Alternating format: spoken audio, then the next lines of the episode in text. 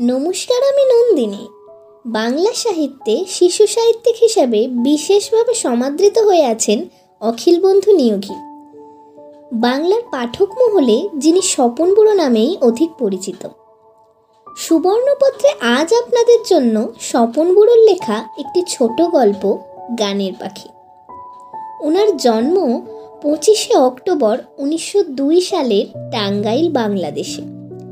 ওনার লেখা আরও উল্লেখযোগ্য বইগুলির মধ্যে বেপরোয়া, রূপকথা, ধন্যী ছেলে, কিশোর অভিযান, খেলার সাথী, প্রভৃতি।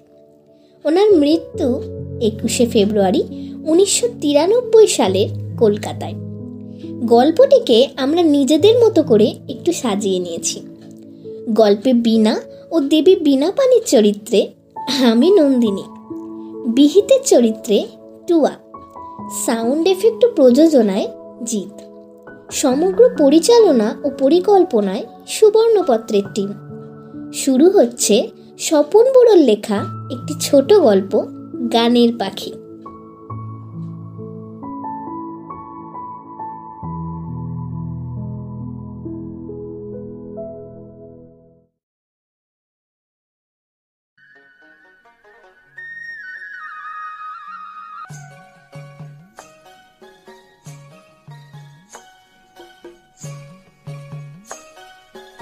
সে অনেক দিনের কথা।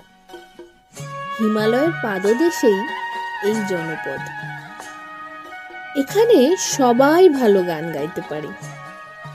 সবাই বলতো, এটা নাকি গন্ধর্বের দেশ। তাই ছোট, বড়, সকলেরই গলাতে একটা সুর খেলা করে। প্রতি বছর বিনা পুজোর দিনে সাঁঝবেলায় এখানে একটা গানের আসর বসতো। যাদের গলা ভালো, এখানে তাদের গান গাইবার অনুমতি দেয়া হতো। দেশের রাজা সেই সব গান শুনে সেরা গাইয়েকে সেরা জিনিস উপহার দিত। রাজার হাতে এই সেরা পুরস্কার লাভের জন্য ছোট, বড়, মেজ সকলেরই দারুণ আশা। তাই বিনা পুজোর অনেক আগে থেকেই সকালে গলা সারতে শুরু করে। অনেকে আবার পাহাড় চূড়োয় উঠে জ্যোৎস্না রাতে নির্জনে গান গায়। অনেক দূর থেকে সেই গানের সুর ভেসে আসে। এক ভাই আর এক বোন। এইভাবে গোপনে পাহাড় চূড়োয় উঠে গলায় সুর খেলাত। ছেলেটির নাম বিহিত। বিহিত দাদা আর বিনা তার ছোট্ট বোন। বিহিত বিনা দুইজনেতে গানের লহর তোলে, পশু পাখি বিষ ধরে, সে তান শুনে ভোলে। ধীরে ধীরে ওদের গানের গলার কথা চারিদিকে ছড়িয়ে পড়ল। বিহিতার বিনা যখন জ্যোৎস্না রাতে পাহাড়ে উঠে গান গাইত, তখন মনে হতো কে যেন মোহজাল ছড়িয়ে দিয়ে তাদের ঘুম পাড়িয়ে রেখেছে। আরও কিছুদিন বাদে দেখা গেল যে বিহিতের গলার চাইতে বিনার গলা আরও অনেক মধুর হয়েছে। এইভাবে কাটতে থাকে দিনের পর দিন। বিহিত তার ছোট বোনকে ভালো চোখে দেখতে পারে না। শেষে তার একদিন মনে হয়, তার ওই যে ছোট বোন, সেই ছোট বোনের জন্যই সে রাজার কাছ থেকে কোনো উপহার লাভ করতে পারবে না। বিহিতের মনে রাগের আগুন জ্বলতে থাকে। ভাইয়ের মনে আগুন জেলে বোনের মরণ চায় সেই উপহারের লাগি হলো পাগল প্রায়। বিহিতের যেন কি অসুখ হয়েছে। এই অস্বস্তি তার যেন আর সহ্য হয় না। দিনের বেলা সে প্রায় পাগলের মতো এদিক ওদিক ছুটোছুটি করে। আর রাতের বেলা বিছানায় শুয়ে শুধু এপাশ আর ওপাশ করে। তার মনে হয় ঘুম যেন তার দুটি চোখ থেকে ছুটি নিয়ে পালিয়েছে। ছোট বোন বিনা দাদার এই অস্বস্তি কদিন ধরেই প্রায় লক্ষ্য করছিল। একদিন আর থাকতে না পেরে বিনা শুধোয় দাদা, তোমার কি হয়েছে? তোমার চোখ দুটো যেন বসে গেছে? না হয় কয়েকদিন গান গা বাদ দাও। বিহিত এই কথা শুনে মনে মনে আরও চটে যায়। আপন মনেই বলে হুম তাহলে তো সেরা উপর পার খুব সুবিধে হয়। বিহিত তার ছোট বোনের সাথে ভালো করে কথাই বলে না। এই কারণে বিনা সারাদিন মনমরা হয়ে ঘুরে বেড়ায়। সে ভাববে দাদার কি এমন হয়েছে? যে দাদা তার সাথে কথা বলা বন্ধ করে দিয়েছে। আমি কি তবে কোনো ভুল করেছি? যে জন্য দাদা আমার ওপর রেগে আছে। আবার মাঝে মাঝে ভাবে, দাদার হয়তো সত্যিই শরীরটা খারাপ। আমি এসব কি যে ভাবছি? দাদার কি যে অসুখ করল, কেউ বলতে পারে না। আপন মনে হাসে কাঁদে, আপন মনে গায় বন হরিণের মতন সেজে এদিক ওদিক চায়। বিনার মনের বেদনা কেউ বুঝতে পারে না। অবশেষে সেই গানের প্রতিযোগিতার দিন এগিয়ে আসে। প্রতিযোগিতার আগের দিন সকাল থেকে বিহিতকে খুব খুশি খুশি দেখা যায়। সে তার ছোট বোনকে ডেকে বলে, বিনা আজ গভীর রাতে আমরা দুজন পাহাড়ের চূড়ায় বসে শেষ মহলা দেব কাউকে বলিসনি যেন? দেখিস, কাক প্রকৃতি যেন আনতে না পারে। দাদার মুখে হাসি দেখে বিনাও খুব খুশি হয়। বিনা মনে মনে ভাবে, তাহলে দাদার অসুখ একবারে ভালো হয়ে গেছে। তাই আজ সারাদিন বিনার মুখে গুনগুন গান। দাদার শরীর ভালো হলে ওর আর কোনো ভয় নেই।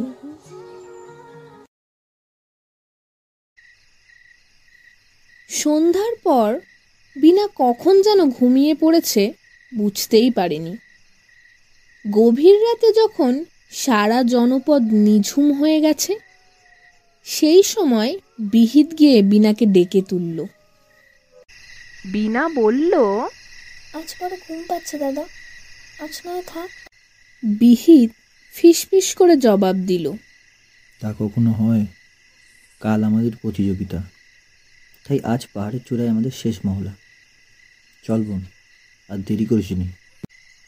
দাদার কথা ছোট বোন ফেলতে পারল না। আবছা জ্যোৎস্না রাতে দুজনে রওনা হলো। পাহাড়গুলোতে যেন কেউ কুহেলি জড়িয়ে রেখেছে। বিনা বলল দাদা আমার খুব ভয় করছে। দেখো দেখো চারিদিকে কীরকম যেন আওয়াজ। আমার খুব ভয় করছে দাদা। বিহিত জবাব দিল আমি রয়েছি ভয় কি তোর? একটি কালো পেঁচা মাথার উপর দিয়ে ডেকে গেল। বিনা শিউরে ওঠে। দুজনে আবার এগিয়ে চলে। অবশেষে তারা তাদের গন্তব্যে পৌঁছে গেল। আবার শুরু হলো গানের লহর। সেদিন রাতেই পাহাড় চূড়ায় বিনার গলা শুনে বিহিত বুঝল, ওর বোন বেঁচে থাকলে বিহিতের সেরা উপহার লাভের কোনো আশাই নেই। বিহিতের মনে আগুন জ্বলতে লাগল।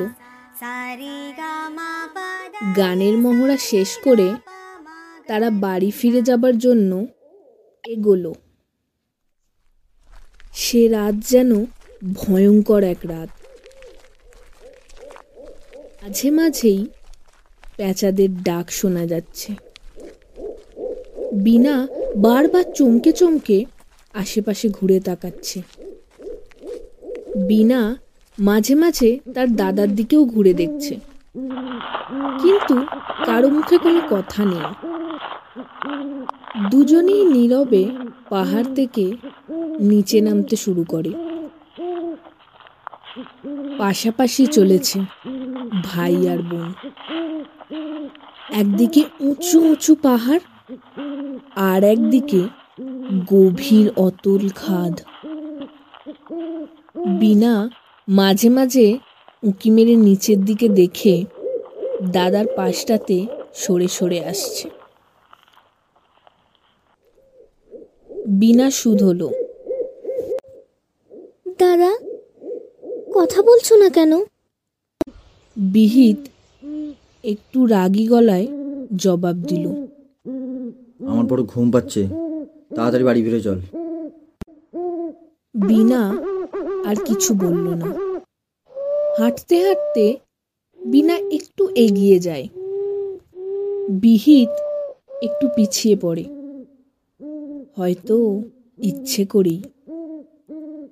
সে বিনার দিকে হিংস্র চোখে তাকায় এবং দুপা এগিয়েই বিদ আচমকা বিনাকে সেই অতল খাদের ভেতর ঠেলে দিল।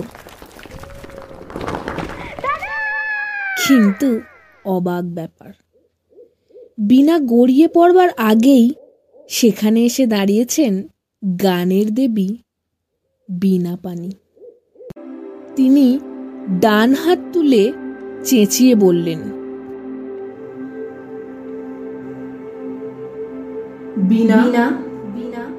এত মধুর কণ্ঠ তোমার। যাও, তুমি কোকিল হয়ে আকাশে উড়ে যাও। তোমার এই মধুর কণ্ঠ দিয়ে তুমি সারা পৃথিবীকে মোহচ্ছিত করে রাখো। তারপর বিহিতের দিকে রাঙা চোখে তাকিয়ে বললেন এত হিংসা তোমার মনে? হিংসা মানুষকে ধ্বংসের পথে এগিয়ে নিয়ে যায়। আর এই হিংসা আসে লোভ থেকে। তুমি লোভ করেছ বিহিত। আর এই লোভের কারণেই তুমি তোমার ছোট বোনকে মেরে ফেলার চেষ্টা করেছ। যাও যাও। তুমি সারা জীবনের জন্য ব্যাং হয়ে যাও। আর সারা পৃথিবীর মানুষ তোমার এই কর্কশ গলা শুনে তোমাকে ঘৃণা করবে। তারপর দেবী বিনা পানিকে আর দেখা গেল না।